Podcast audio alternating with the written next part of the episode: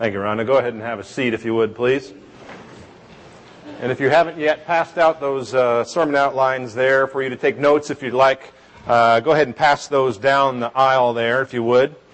No blanks or anything like that today, but I've just given you a little bit of a, uh, a gist of the, the three main parts of that passage that we've just read so that you can uh, follow along there. Before we get into Hebrews 12 here, this is uh, the last in a long series on Hebrews here. This is part uh, 16 of our series in Hebrew. We've been going through um, just a little bit at a time throughout the book. And uh, yes, for those of you who have been reading, there is another chapter, but uh, most of it is uh, sort of like a, hey, announcements. Make sure you do this. Make sure you do this. Don't forget this. So as far as the, as far as the literary structure of Hebrews, we're going to end today and I'll tell you why a little bit later on in the service. But uh, let's go ahead and work on our memory verse. This is the last day of our memory verse here. This is Hebrews 4, 14 to 16. If you haven't been with us throughout this series, then uh, then what we've been doing, just to catch up to speed, is we've been doing just a little smidge of this passage each week throughout Hebrews as a memory verse for us to sort of encapsulate all of these main themes going on in Hebrews here. I like, by the way, AV crew, that the first part's very small. You can hardly read it. That means some of you are really going off memory here. So let's see if we can do the whole thing together. Hebrews 4, 14 to 16. Here we go. Since then, we have a great high priest who has passed through the heavens, Jesus, the Son of God. Let us hold fast our confession. For we do not have a high priest who was unable to sympathize with our weaknesses, but one who in every respect has been tempted as we are, yet without sin. Let us then with confidence draw near to the throne of grace that we may receive mercy and find grace to help in time of need. That last part there, find grace to help in time of need, is that little portion that we're memorizing for today. So uh, if you got through that, well done. Thanks, AV crew. If you're not uh, there yet in Hebrews 12, I'd like to encourage you to open up there. We're going to camp out there uh, this morning. Um, if you're taking notes, I'll refer to some other passages along the way, um, but we're not really going to go look at them uh, since we've got a lot to cover here in Hebrews today. Uh, but I'll refer to them along the way so that you can look them up later. So uh, keep your thumb there in Hebrews 12. Uh, but before we get into the text, let's go ahead and pray together.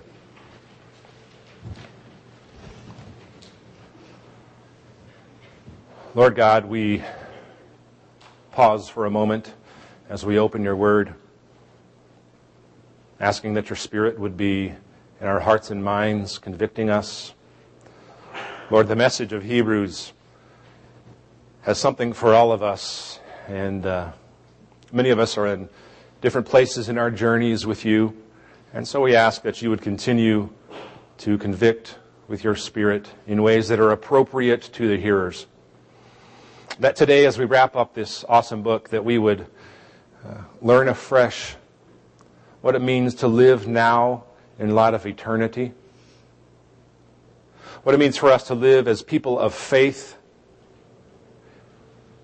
what it means for us to be people who are called by your name to continue in that journey as those many, many folks who have been people of faith before us for many hundreds and thousands of years. We want to live up to those who have gone before, Lord, in a way that continues to extend your kingdom, in a way, in a way that continues to, to demonstrate in our lives that you are a God of eternity and that what we see and what we sometimes feel in the here and now can be distracting from your kingdom and your eternal truths and values. So we ask, Lord, to be people who see beyond uh, the distractions that so easily entangle us and the sin that hinders us so that we would continue to become people you've called us to be. We ask for your Spirit's work in our hearts and minds today. In the name of Jesus, we pray. Amen. This this Hebrews congregation is at a fork in the road. These once Jews, now Christ followers, are sort of standing figuratively here in front of, of two signs. One sign pointing down one path says to Mount Sinai. And the other sign pointing down the other path says to Mount Zion. Throughout this sermon in, in Hebrews here, the preacher has been encouraging them to stick with the Mount Zion path. But they've been tempted along the way to head back to Mount Sinai. You see, the road to Sinai is a well-traveled road. It's familiar to these people who used to be Jews. It's familiar to them downhill most of the way. Lots of, fa- lots of fast food restaurants along the way, rest stops. And the road to Sinai, it looks and it feels a lot more comfortable to them than the rockier and narrower way that climbs up to Mount Zion.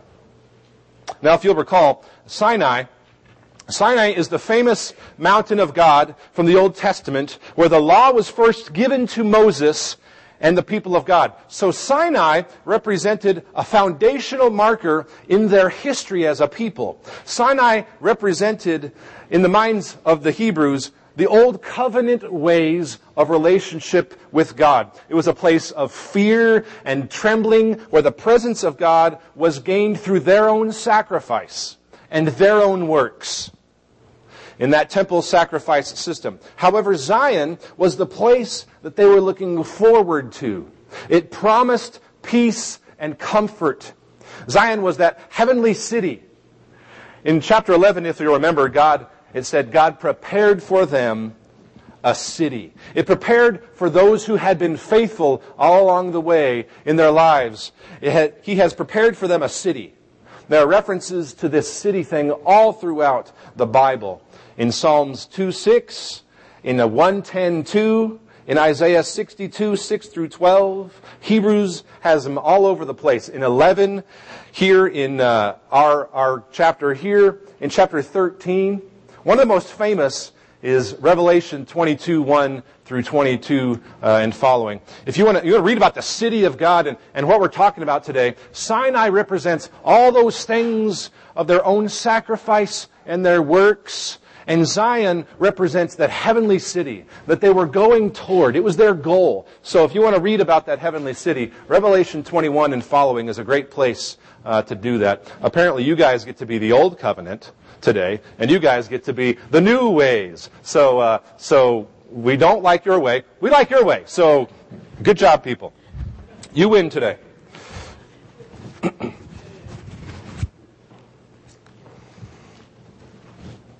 the people in Hebrews, as we've talked about along the way, were experiencing some hard things, some hardships, and some persecution. It had started to become painful to follow Jesus.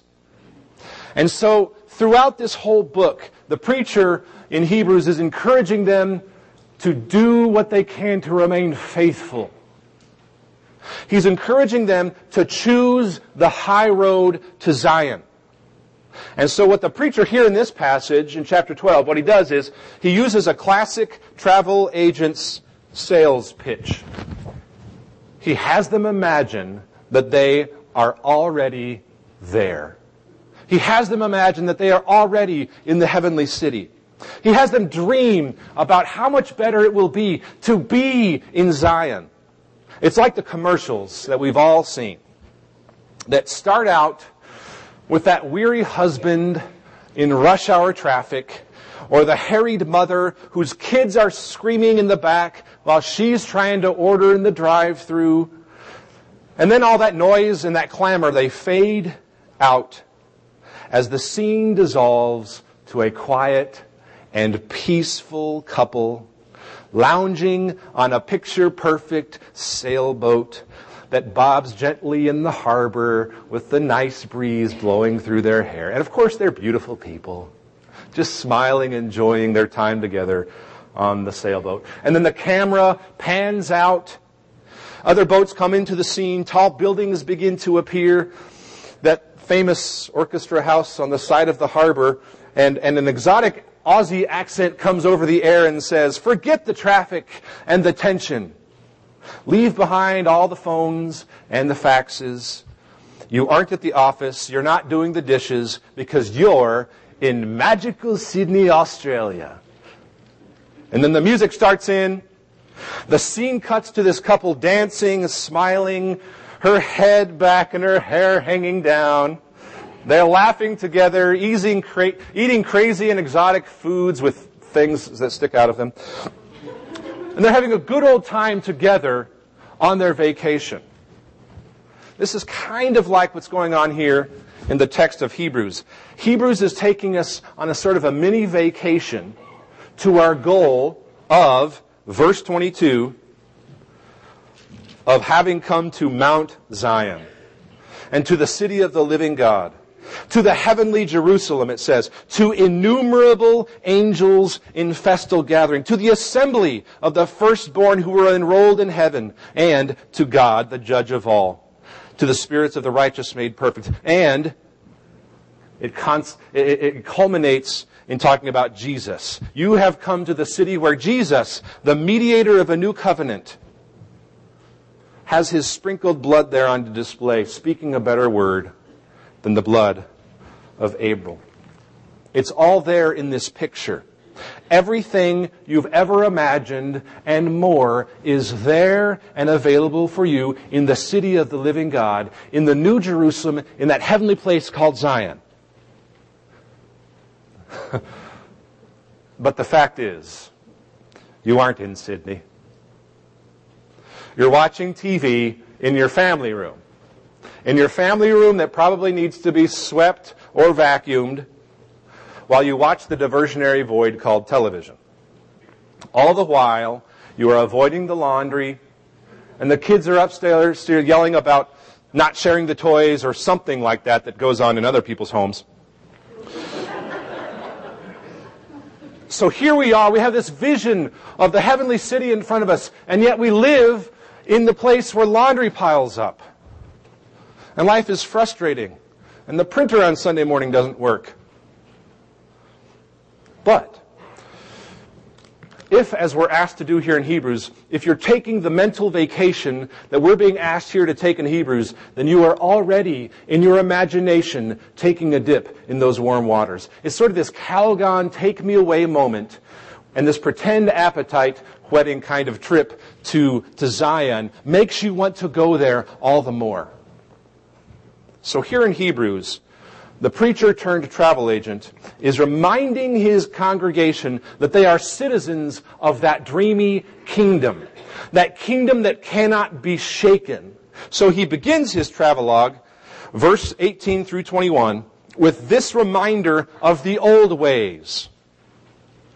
He says, For you have not come to what may be touched, to Mount Zion, which is a blazing fire and darkness and gloom and a tempest and the sound of a trumpet and a voice whose words made the hearers beg that no further messages be spoken to them, for they could not endure the order that was given. If even a beast touches the mountain, it shall be stoned. Indeed, so terrifying was the sight that Moses said, I tremble with fear. The preacher turned travel agent says, You have not come to that, but rather, verse 22, you have come to Mount Zion and to the city of the living God. The contrast here is intended to be a stark contrast. In fact, in the original text, the first word of verse 18 is the word not. Not this. And then verse 22, but is the first word there. But you have come to Mount Zion. This isn't, this isn't Kansas anymore. The laundry and the job responsibilities and the kids screaming upstairs are over. In fact, he's saying the fear and the dread of that first way of life, that is over. The fear and dread of Sinai, the old ways of having to maintain one's relationship with God by my own sacrifice, that's done because you're in Zion, the city of the living God. the preacher here in Hebrews has come to the end of his long message. And in order to give it sort of a rhetorical, a rhetorical flourish, he wraps up by gathering together all of those themes and those motifs and those uh, uh, uh, things that he's been talking about throughout the sermon. It's a summary of Hebrews that contrasts Zion and Sinai as a backdrop for reminding them who they are and what they have in Jesus Christ. So, Jesus Christ, finally listed at the end there of that long list in uh, 18 through 24, finally listed here is the culmination of God's work on our behalf. That's the key to all of this going on in Hebrews and even in this passage. That is that Jesus is the mediator of a new covenant. So, so at the end of this very long sermon in Hebrews, it is precisely because of the person and the work of Jesus Christ that we can be who He's called us to be. As we've been saying this whole series, it is the foundation of Christ's better work, His superior Zion-like work of atoning for our sins, of making up for our sins. It is that work that spurs us to live with faith and with passion. If you've been with us for most of Hebrews, it makes sense now to say that faithful living is passionate living. If you look at your outlines, it's, uh, it's three parts we're going to talk about here. It's because of the superior priestly work of Christ on our behalf. Verse 24 there, he's a mediator of a new covenant. It's because of his superior work on our behalf that we have three things. Removal from the shaking that we cannot endure. That's Sinai in verses 18 through 24. The second thing is that we have the unshakable life that we can endure. I'm sorry, the first part's 18 to 21. The second part is 22 through 24. This is in your outline there. And then the third part, we have an unshakable God and kingdom that we can heed and adore from 25 to 29. Look first at 18 to 21. We are removed from that kind of shaking that we cannot endure. He talks about fire. He talks about darkness. He talks about gloom, a tempest, the sound of a trumpet and voice that, that are so loud you, you can't bear it. Here in these verses in 18 through 21, Mount Sinai recalls all that's been said in this letter about the Exodus, about the wilderness wanderings, about those priests that, that, that, could not atone for sins, all of that sacrificial worship, the, the blood of bulls and goats that cannot work, as it said. Mount Sinai stands for all of those things. Israel's experience of God at Sinai was an experience of the distant, of the inaccessible. The terrifying and dreadful nature of that occasion is underscored by things like natural disasters and trumpet blasts and a frightening voice without a face or a form. That's a scary place to be, friends. In the presence of God in a way that crushes, in a way that you have no control over whatsoever. And if you were watching storms this week that ended in tragedy for a number of folks at Greene County, you felt some of that. I looked outside and I thought, God has power beyond what we can possibly fathom.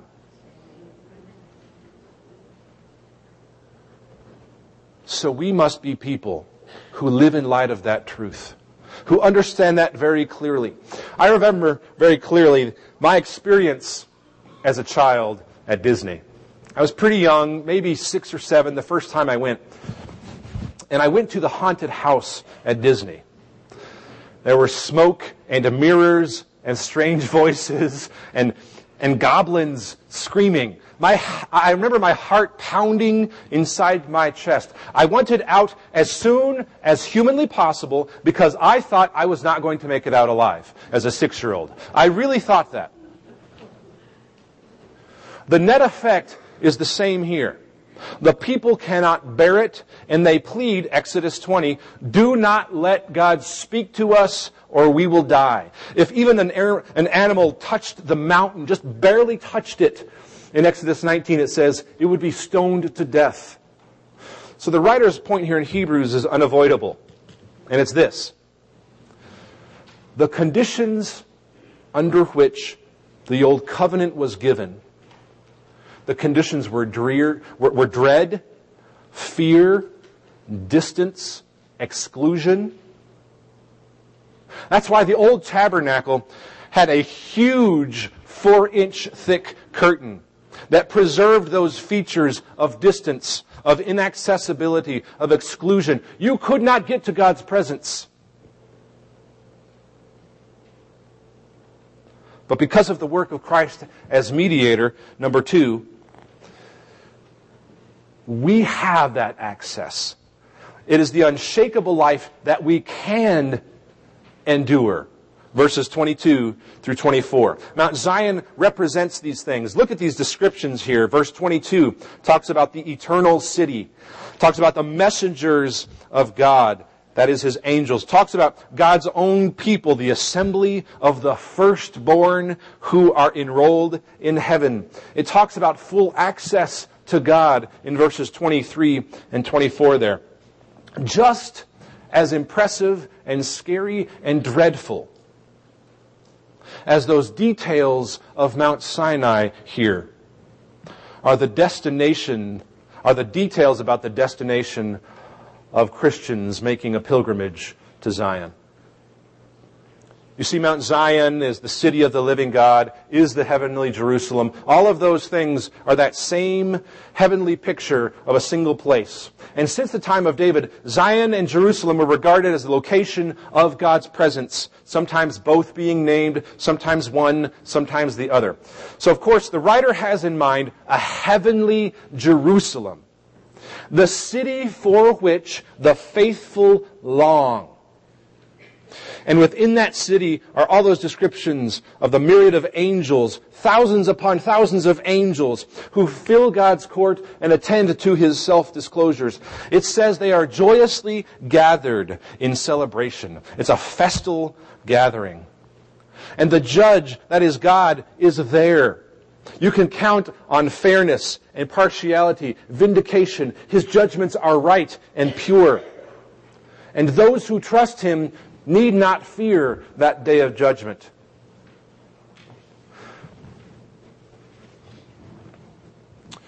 Friends, either you come to God in His infinite perfections that we may never, ever, ever meet.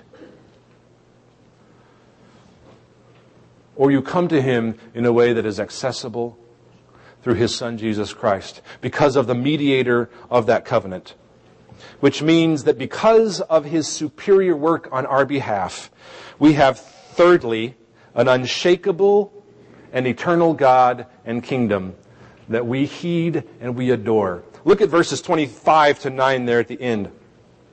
In verse 25, we see this, this, this warning that we are to heed.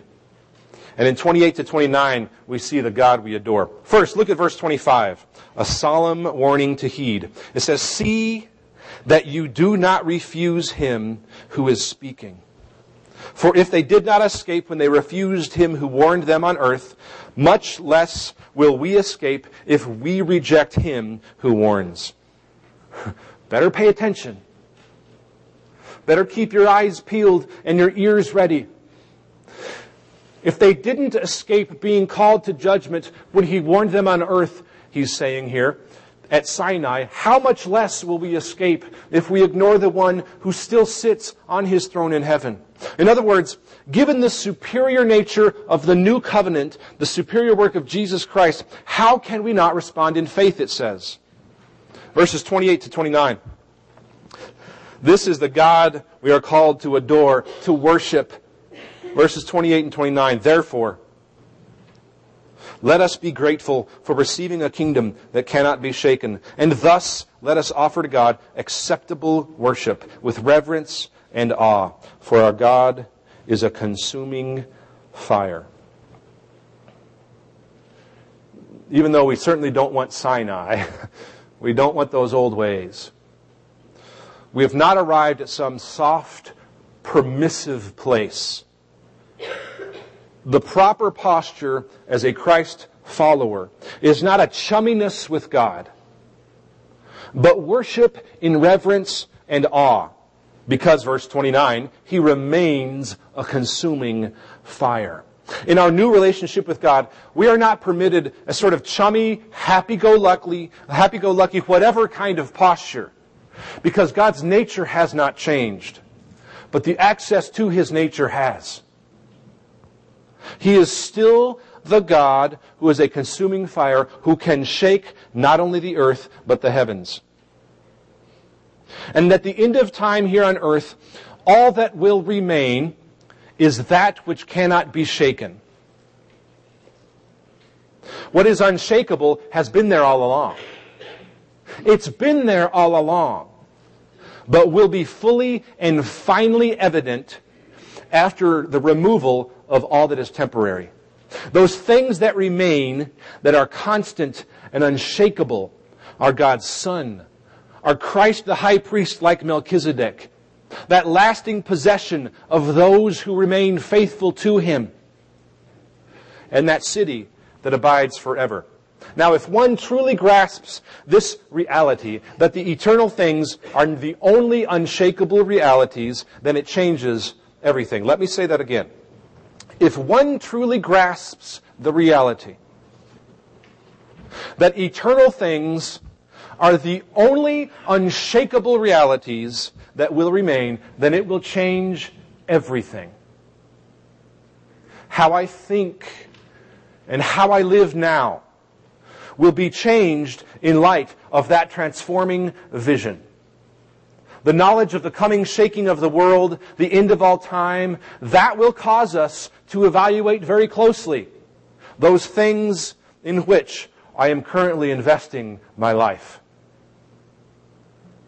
You see, friend, the faithful follower of Jesus Christ lives now in light of the unseen then when Christ will appear. The Christian lives now for what will be stable eternally. This kind of view, it separates what is real from what is unreal. Because what is real will last. Everything else, no matter how real it seems to you now, is treated as insubstantial. Hardly worth a snort. And when you are looking from the end of time, your perspective now will be changed. That's a commitment to valuing things that are of eternal weight and consequence. That's a commitment that will cause you and I to live with faithful abandon, with full on faith that knows clearly that God will work with you or without you. The question is, which is it going to be? Is he going to work with you or without you?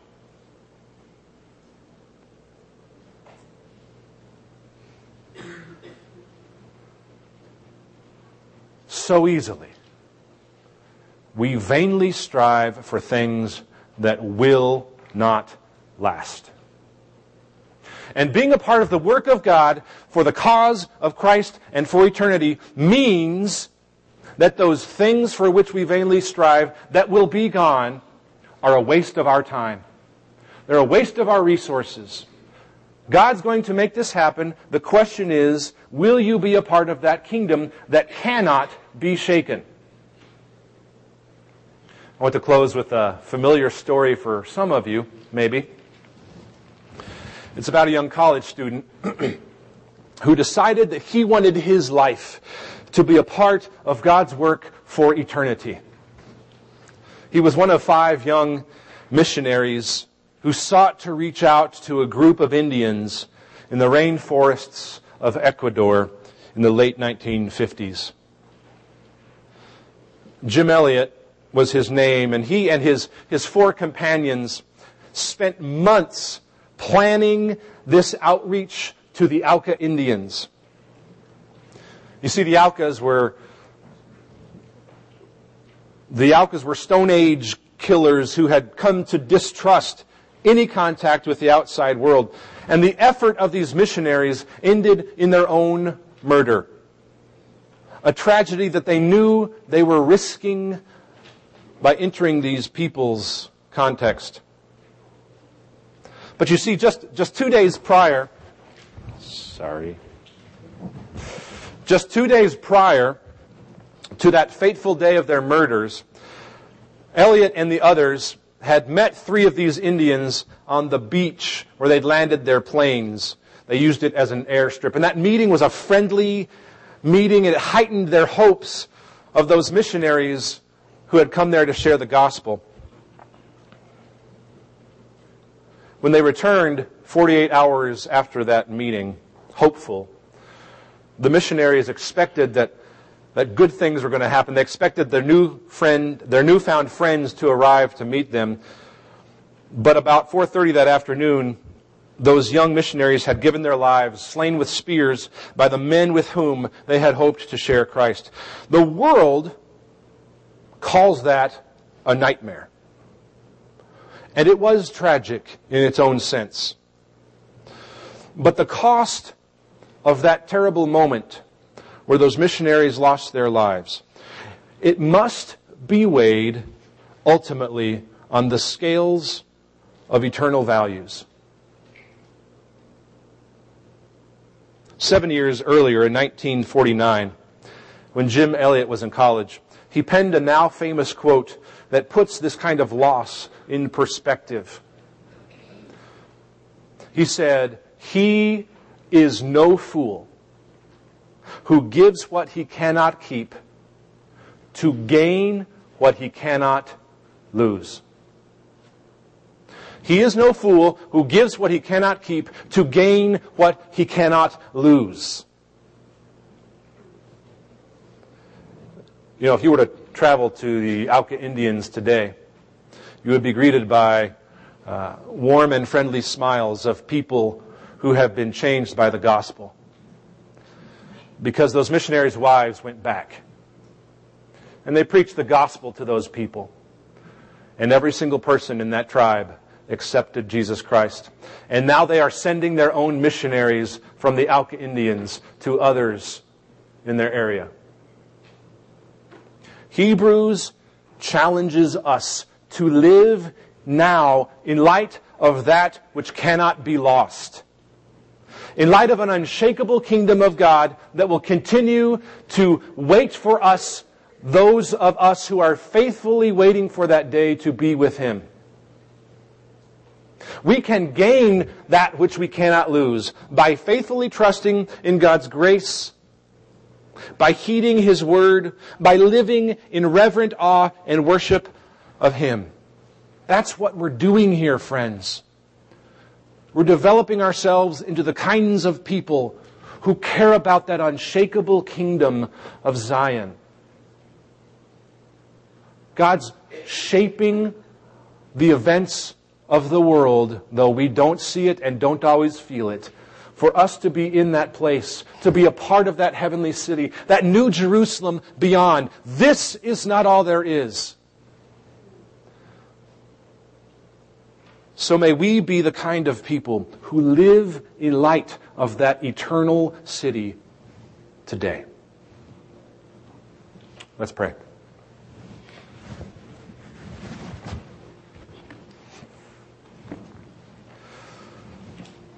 Lord, we've lived in light of things that are temporary.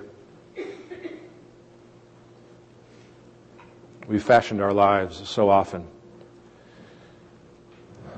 around concerns and values that feel good for a day, that temporarily satisfy. But Lord, we want to be people who live in faith, who live with full out abandon and passionately in light of the fact that we know that you are working all things for the good of your glory that someday we will remain faithfully devoted to you in a way that means that we enter that city. Lord, I look forward to seeing your Son, Jesus Christ, face to face.